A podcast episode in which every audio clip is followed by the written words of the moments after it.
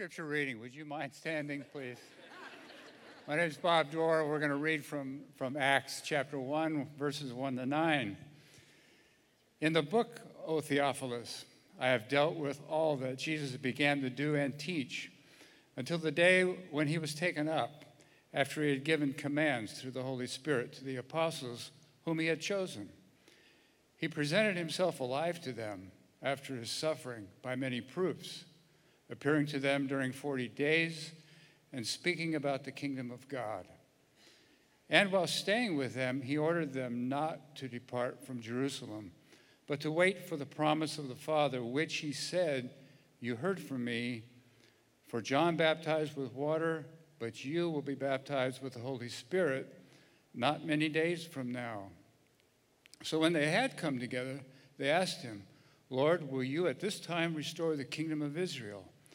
He said to them, It is not for you to know times or seasons that the Father has fixed by his authority, but you will receive power when the Holy Spirit has come upon you, and you will be witnesses in Jerusalem and in all Judea and Samaria and to the end of the earth. And when he had said these things, as they were looking on, he was lifted up and a cloud took him out of their sight. This is the word of the Lord. Please be seated. Thank you, Bob. All right. Today we're going to um, launch into our series on the book of Acts. And so, um, book of Acts is longer than the book of Mark. It took us a year to get through the book of Mark. And uh, we're going to do the book of Acts in like just over two months. So we're going to fly, okay? We're going to, we're going to, you know, well, fly according to me. Okay, it may feel, you know, a little longer for you. But um, so we're going to cover the book of Acts. Um, incredible story. It's a narrative, okay? And it covers the time from the resurrection of Jesus forward, all right? And so the Gospels, Matthew, Mark, Luke, and John, that they all focus on the ministry life of Jesus. A couple of them, you know, cover the, the birth, so Christmas. Um, but they're focused on the ministry life of Jesus and what he said and what he did. And, um, and then that led up to his death that he had said was going to happen, and then his resurrection. Okay? And so now we're picking up in Acts, and Acts is the only book in the Bible that bridges the gap. If you have the Gospels that start the New Testament, and then the rest of the New Testament are what's called epistles, which are letters. They're letters written to churches all over Asia and Europe and um, giving encouragement and correction and, and stuff like that. And so, you know, the question is like, well, how did we get from Jesus' death and resurrection to now churches being all over the place? And the, the, what bridges the gap is the book of Acts. And it gives us, if we understand the book of Acts, it gives us kind of the framework that we can hang the rest of the New Testament on and understand, okay, what it's about, what's it, what's it talking about, what's the context of it. So that's what we're going to dive in. I'm excited about it. Um, theologians have a little argument going on about the book of Acts, and, and they say, okay, is the book of Acts descriptive or prescriptive? Okay, descriptive would be it just says what happens. Okay, it's not meant to say this is the model for every church. It just says, what did God do at that time in, in, in those circumstances to launch his church. Okay, so that's descriptive. Prescriptive would say, no, everything that was done is something we need to learn from. And so if we want to be a good, you know, um, pure church like the first church, then that's what we're to do. And um, so that's the debate. And uh, so I'll give you the answer to the debate. And uh, I, I, think it's a little bit of both. Okay, I, I think obviously it's describing how the, how the church was used by God as this movement that was unbelievable. Um, and so that was descriptive, but it's not all prescriptive. For example, at the end of the very first chapter, um, Judas had turned his back on Jesus, and then he committed suicide. And so he, tra- he was a traitor and then he committed suicide. So the 12 went down to 11 as far as close followers of Jesus, his group called the, the disciples or apostles. So at the end of chapter one of Acts, it says, okay, we need to pick a new one to join us, to be part of the 12. And so they pray and they and they consider people and they, they come down to two. And then you know what they did to decide? They cast lots, which was kind of like flipping a coin. You know? So I just want you to know we're not taking that as this is how we should make decisions. Okay? So, like, okay, one day when we hire the next pastor, we're, we're not going to say, okay, line up uh, heads or tails. You know, we're, we're not going to do that. That was just descriptive. That was saying this is how God led them at that time in that specific place to determine that, okay? So, but there is a lot of things, and, and some we're even going to talk about today, that are timeless truths that we learn from the book of Acts that are meant for us and meant for us to, to uh, you know, change our way of thinking and to impact how we live, how we see ourselves, how we see God.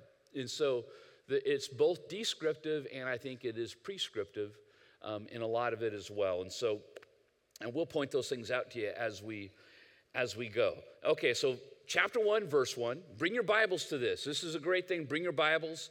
Okay, um, I don't know what you think about the Bible, like this is a sacred text. I don't, you know, hardly touch it because it's like holy or what. But if I was you, I would bring it and then I'd write all over it. And I just, things that I'm learning, things that, um, you know, sometimes I'll write down things that challenge me as an opportunity for growth and I'll, I'll date it and so then later on, I come back that same area and I was like, oh, yeah, I remember what God was doing me, doing in me at that time. So um, bring your Bibles and uh, follow along. Okay, Acts 1, verse 1. In the first book, O Theophilus, I have dealt with all that Jesus began to do and teach. And so um, this is Luke. Luke is writing Acts. And so he, he's, he's going to write here's what happened when Jesus launched the church. And this is how it spread. And so he's writing Acts, but he's telling he's writing it to Theophilus, the same guy that he wrote the book of Luke to. All right, so in a sense, Luke has a, a, a two part book. One of them is called uh, Luke, and the other one's called Acts. Okay, and so same writer, and he's continuing the narrative. He's continuing the story.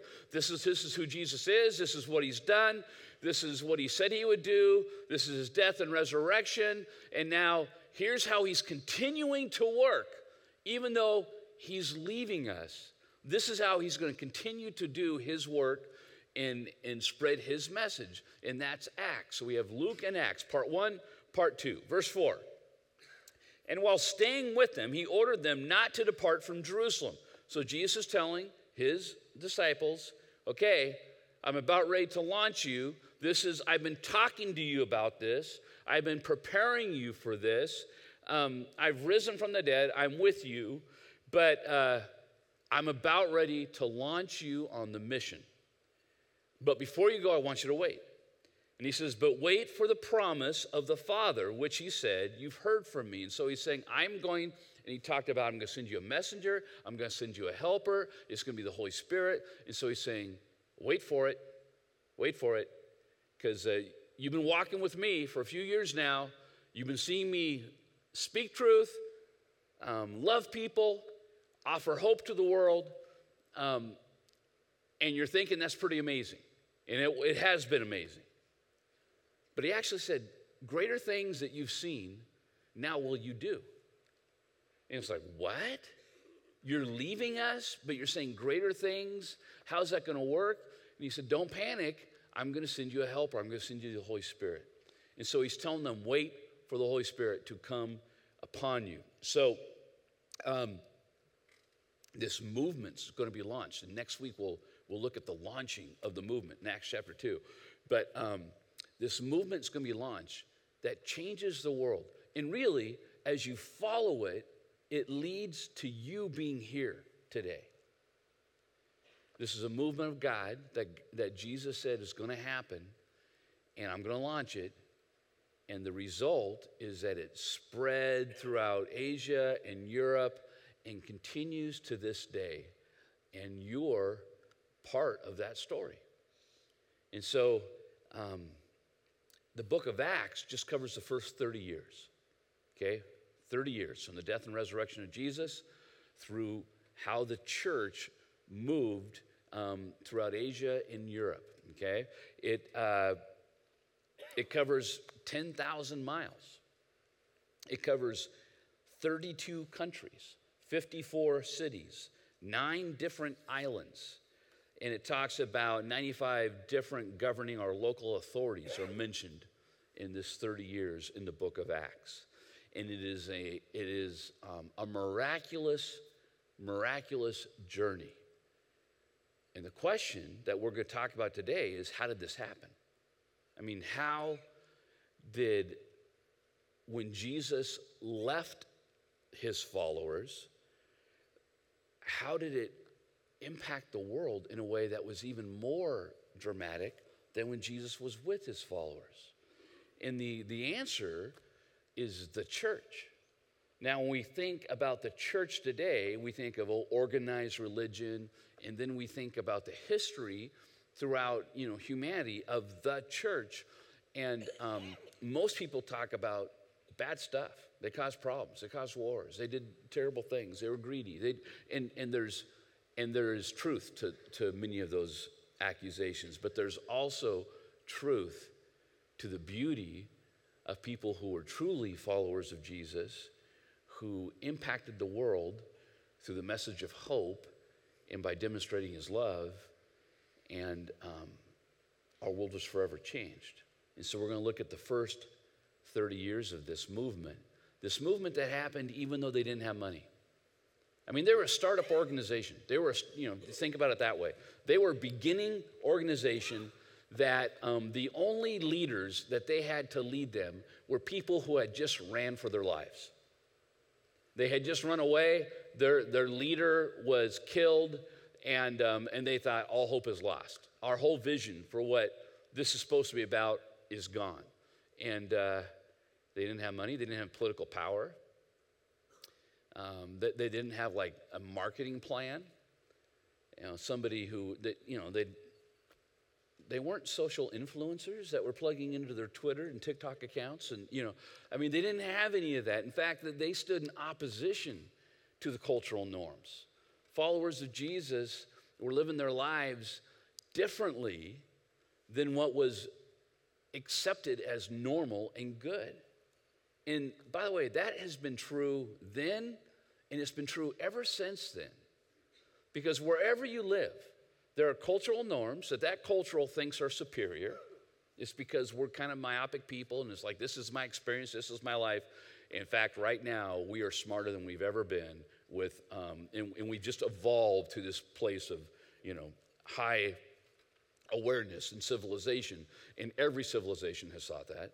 And, um, but followers of Jesus don't follow man, human made civilizations, civil, you know, norms. We follow what God says is true and who God says we are and how we should think about ourselves and how we should see people around us. And so we're always going to be a little off. Okay? And so it's going to rub against the culture. And, um, and when they launched, they rubbed against the culture in pretty dramatic ways to where um, the governing authorities came against them. They experienced persecution. They're a startup company, they have no money, they have no political clout. And in fact, the people around them, as much as were who were responding positively to them, there was also people in power who were responding negatively and wanted them stopped. And the most powerful nation in the world at that time, the Roman Empire, came against them and tried to stop them. But this movement wasn't stopped. In fact, it moved like a flood over the Roman Empire until eventually the Roman Empire declared itself um, through Constantine that we are a Christian, we are a Christian empire. How did this happen? Well, it was God working in the church. Now, verse 8, chapter 1, verse 8, that, that verse is a great statement of the mission.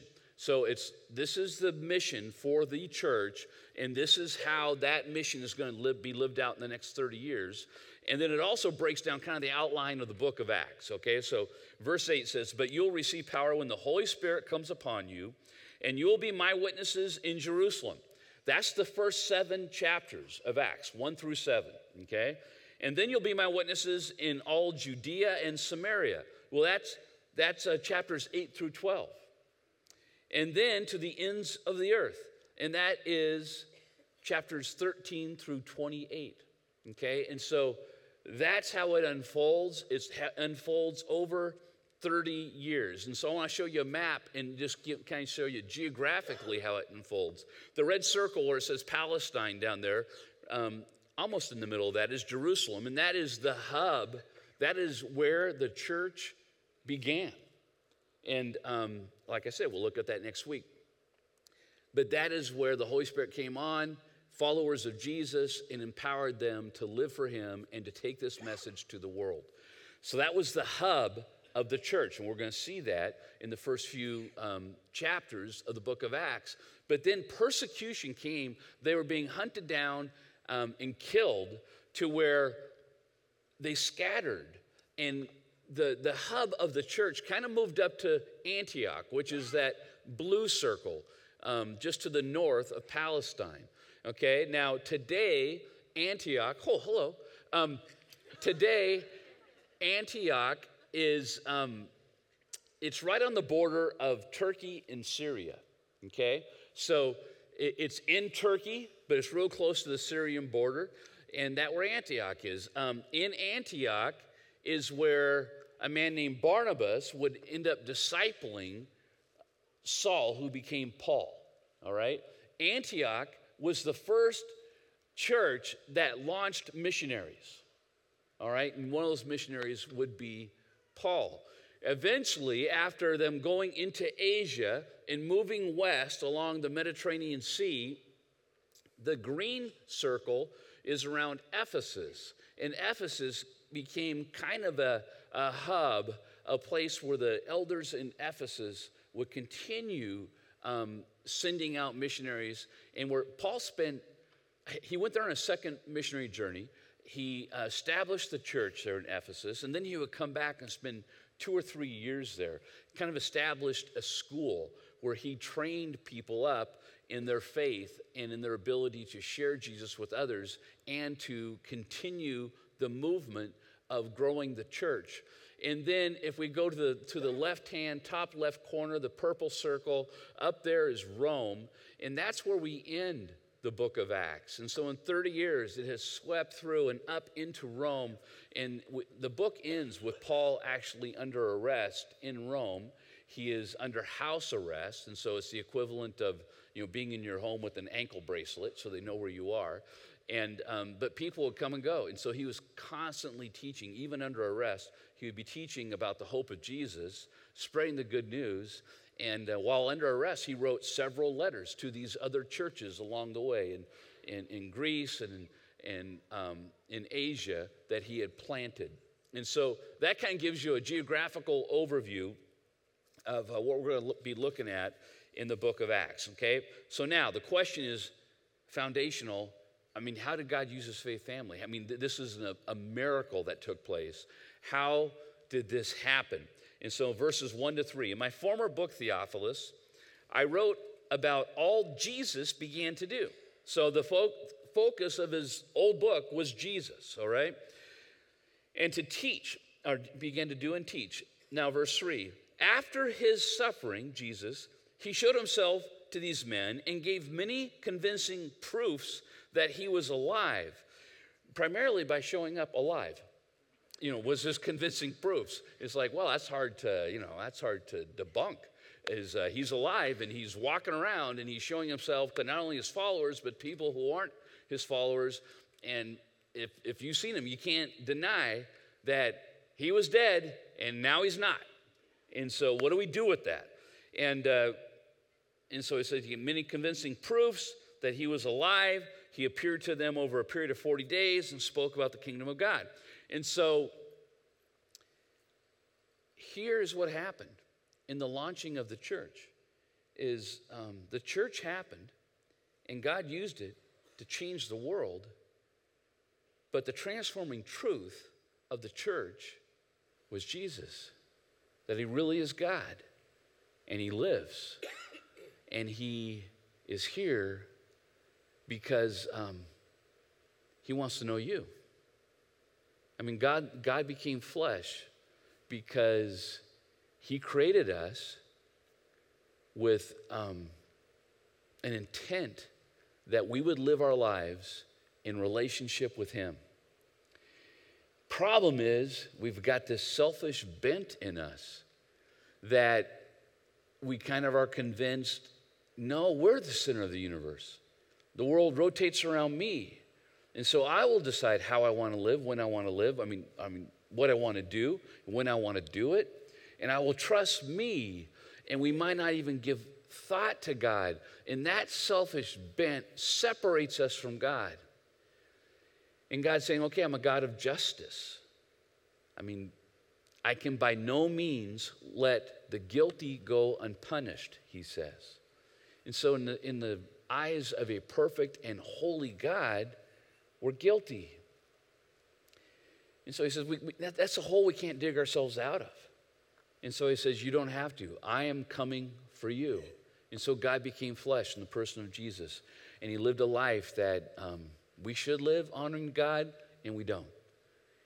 In order to sacrifice himself as a perfect sacrifice, took the punishment of our selfishness on himself, and then rose from the dead, conquering, conquering that selfishness, conquering the consequences of that selfishness.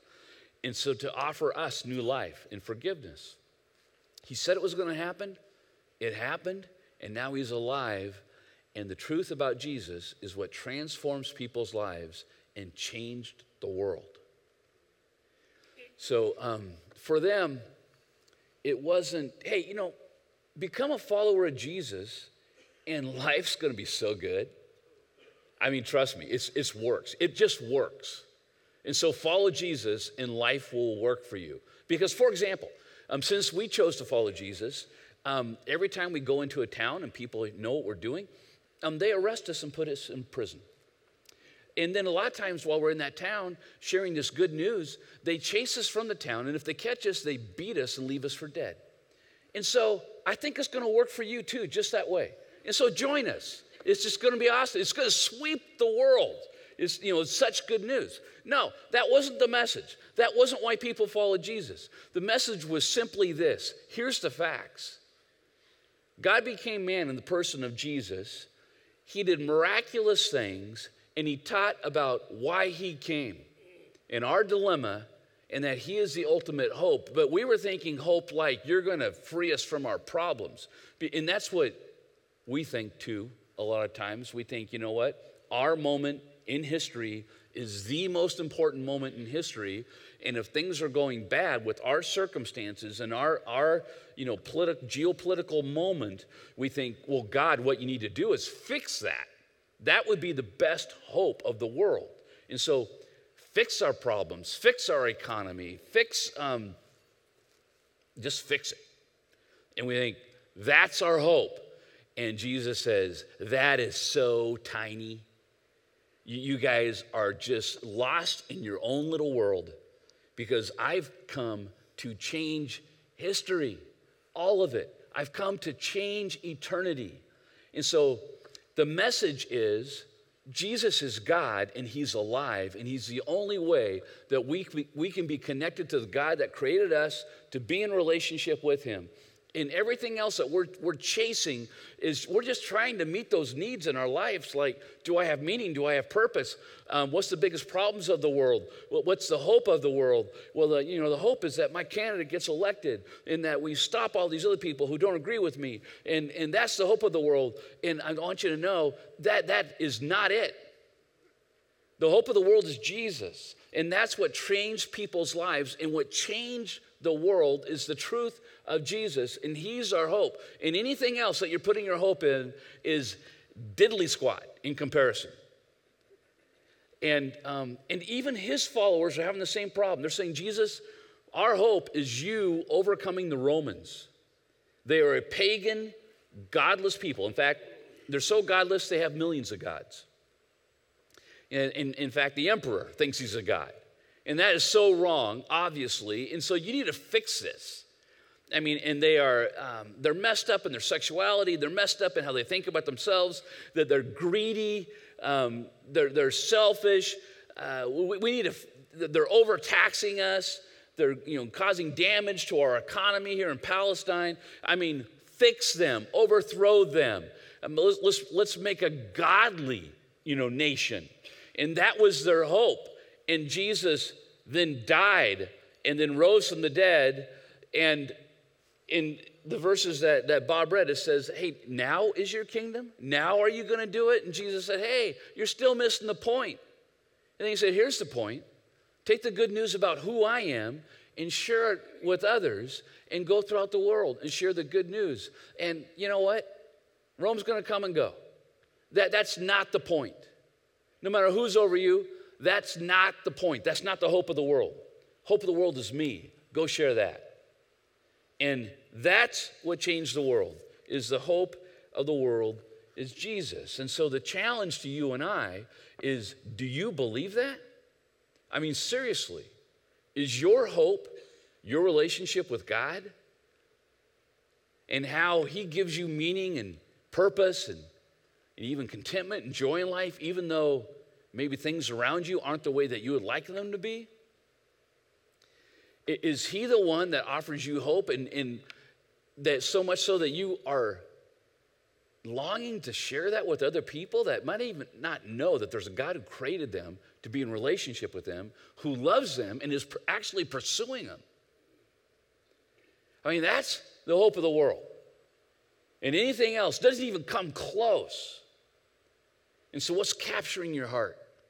What's fueling your fire? I tell you, the last couple years, um, there's a lot of people that the fuel in their fire has been a very minor issue or hope in comparison to Jesus Christ and who he is and what he's done and what he's offering. And we've gotten knocked off the rails and we end up starting to not like people and we end up not even being able to discuss issues without getting in fights and branding people and canceling people. And it's because we are obsessed with the wrong thing. We need to be obsessed with our relationship with God and the hope that He offers to the world. And that's what drives us. And so, where are we at? You know, if we just look back and just look at a, you know, a video of your life the last month, what's been driving you? What's, what, what have you been living for? Where's your hope? And God, would you grow us up in the truth of who you are and the hope you offer? And that's what drove the church. And that's how God changed the world. Verse 8, but you will receive power when the Holy Spirit comes upon you. And so, what happened? The church happened. And what was this transforming power? The Holy Spirit. The Holy Spirit. So, we're going to talk about the Holy Spirit. We're going to talk about it throughout this series, but um, this week and next week, especially. And when we talk about the Holy Spirit and I have conversations with people, um, the Holy Spirit kind of scares people. It's like, yeah, kind of a mystery. I don't know what's, what's going on there. You know, God the Father makes sense. God the Son, okay, I understand Jesus, makes sense. Um, Bible, I'm understanding that more. I can study that. Holy Spirit, a little spooky. Not sure what he's up to. What's he doing? And so um, I want to spend just a little time this week and next week uh, taking a little bit of the mystery out of it because God's given us a lot of information about what the Holy Spirit, who, who it is, is, and what the Holy Spirit does. And so let's look at that. Uh, verse 4. And while staying with them, this is Jesus, he ordered them not to depart from Jerusalem.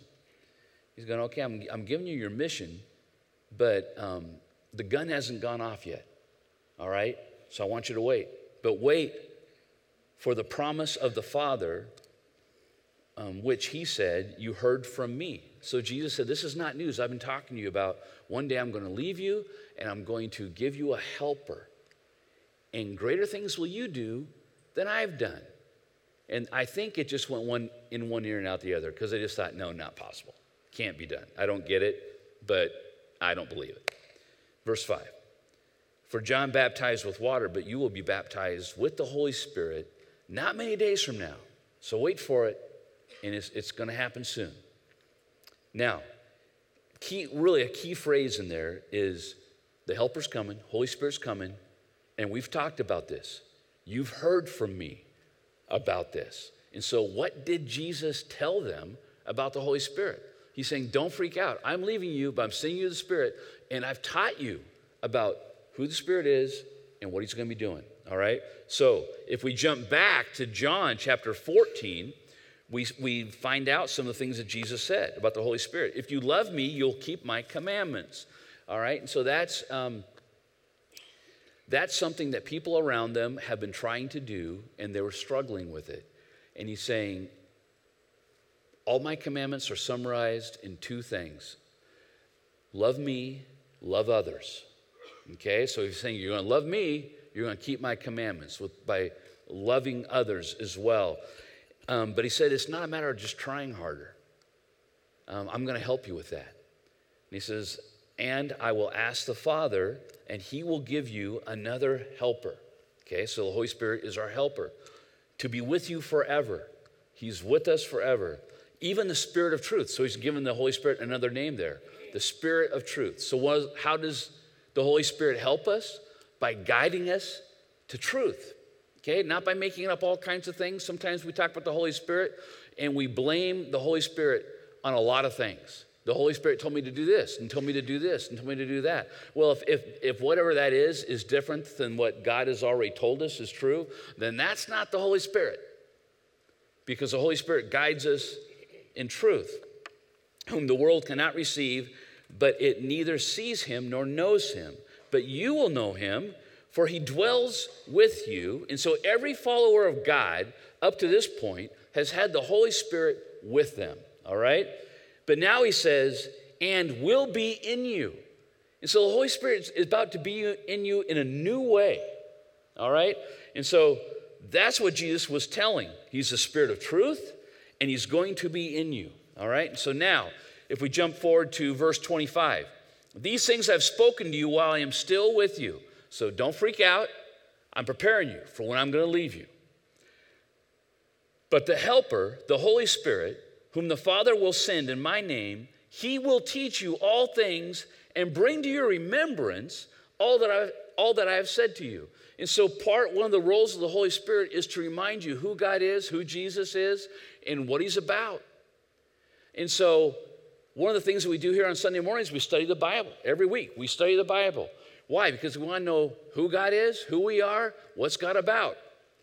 And the Holy Spirit will remind us of things we studied from God's Word, remind us of what Jesus said and did, and who He is and why He did it. So the Holy Spirit is constantly guiding us back to truth, and not some ambiguous, unknown truth, but truth that God has clearly declared in our lives, and how we might be able to apply this truth in this moment in this circumstance in our lives. And so that's what the Holy Spirit um, does. We're not left on our own, but we have the Spirit's wisdom and power to guide us through life. And um, I mean, get your mind around that for a sec.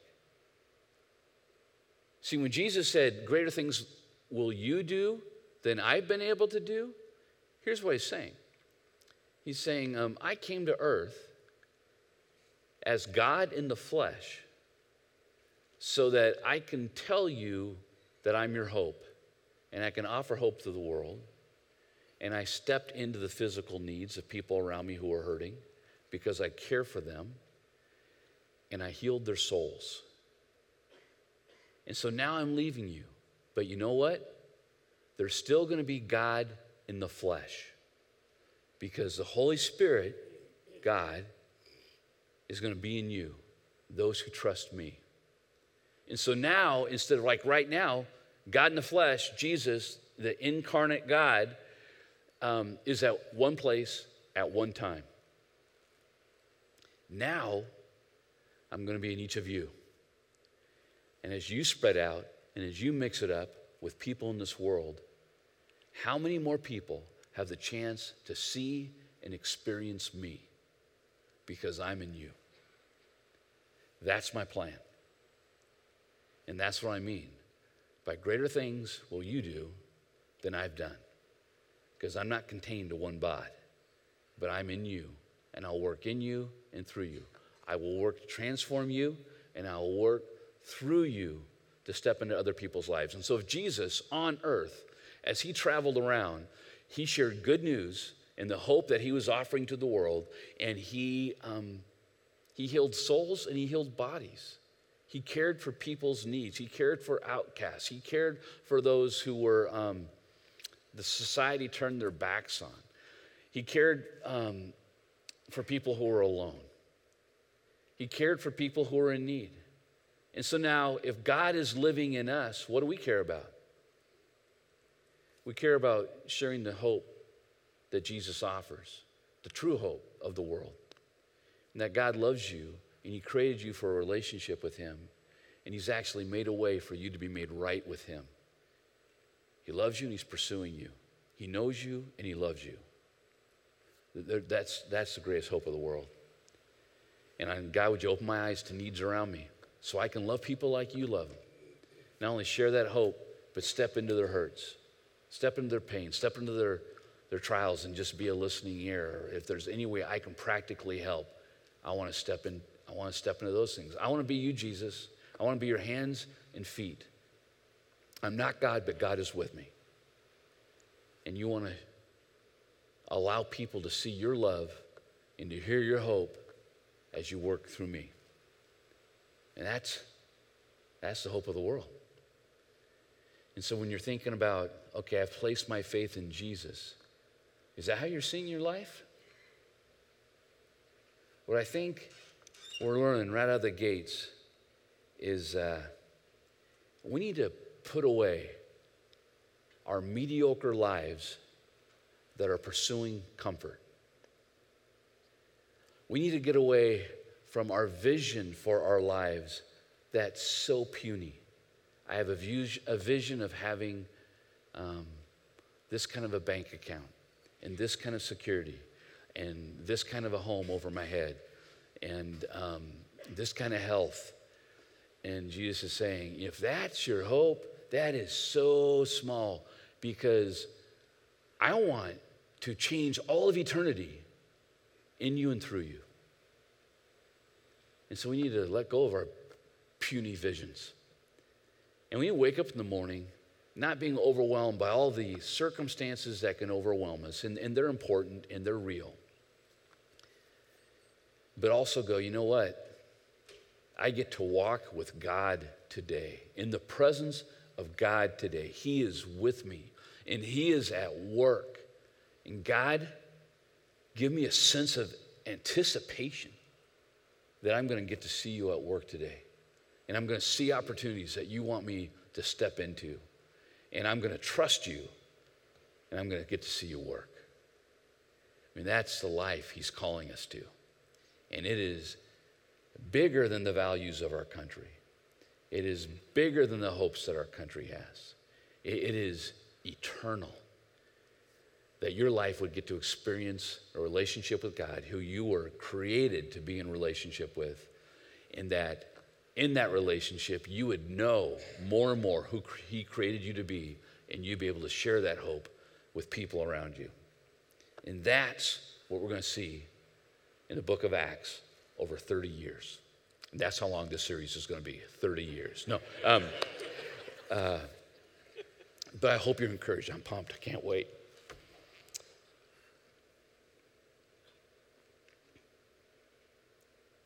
So start praying about this. You know, um, if you don't have a reading plan, let's start reading the book of Acts this summer. Let's you know take a chapter a day, and if you miss a day, don't worry about it. You got a chance today. Read, read a chapter a day, and you'll go through it a couple times. But look for God. How did, how did you work in your people? And what are the principles that are timeless that apply to how you see me right now? And God, would I become more and more conscious of your presence with me day in and day out and have more and more of an expectation that you want to grow me up, but you also want to use me in the lives of others so that they can see you and your love for them. And let's watch what he does. Today, maybe, is the day where you're thinking, I want to be part of this family. I, I want God with me because this is personal. You know, we're studying this, and it's it's not some you know just knowledge that we have out here, but this is God revealing Himself to us. And so this is personal. And so maybe today is the day that I invite you to begin that new life with God. And so let's, let's bow our heads. And if you're watching online and uh, this is resonating with you, um, bow your heads with me. And I want you to talk to God. And if you have never placed your trust in God and have just said, God, I surrender to you, you're God, I'm not, then l- let's do that. And so you can talk to God in the quietness of your own heart and uh, maybe say something like this God, I acknowledge um, that you are God, and uh, as silly as it sounds, I'm not. And I acknowledge that you love me and that you've been revealing yourself to me. And so today I want to respond to that and ask you to forgive me. And I place my hope in what Jesus has done for me so I can be forgiven. And I ask you to come into my life and help me understand you more. Help me understand who you created me to be. And would you begin growing me into the person you created me to be? And I thank you for that, Father. And it's in your Son's name, Jesus, I pray. Amen. Father, I pray for each person who just prayed that, that you protect their heart and mind, that you would give them a real sense that you are with them that you're their comfort, that you're their hope, and that uh, this will just be the beginning of a new journey with you. And for others of us in this room who are your followers, who've placed our hope in you, and yet um, we've been looking to other things for hope. Our vision has, has consumed us and our, consumed our life, and it's not the one that is the primary vision you have for us. Father, may um, today your Holy Spirit in us convict us and give us clarity on who we are and what you've called us to be and how you've called us to live. We thank you for that, Father. And it's in Jesus' name we pray. Amen.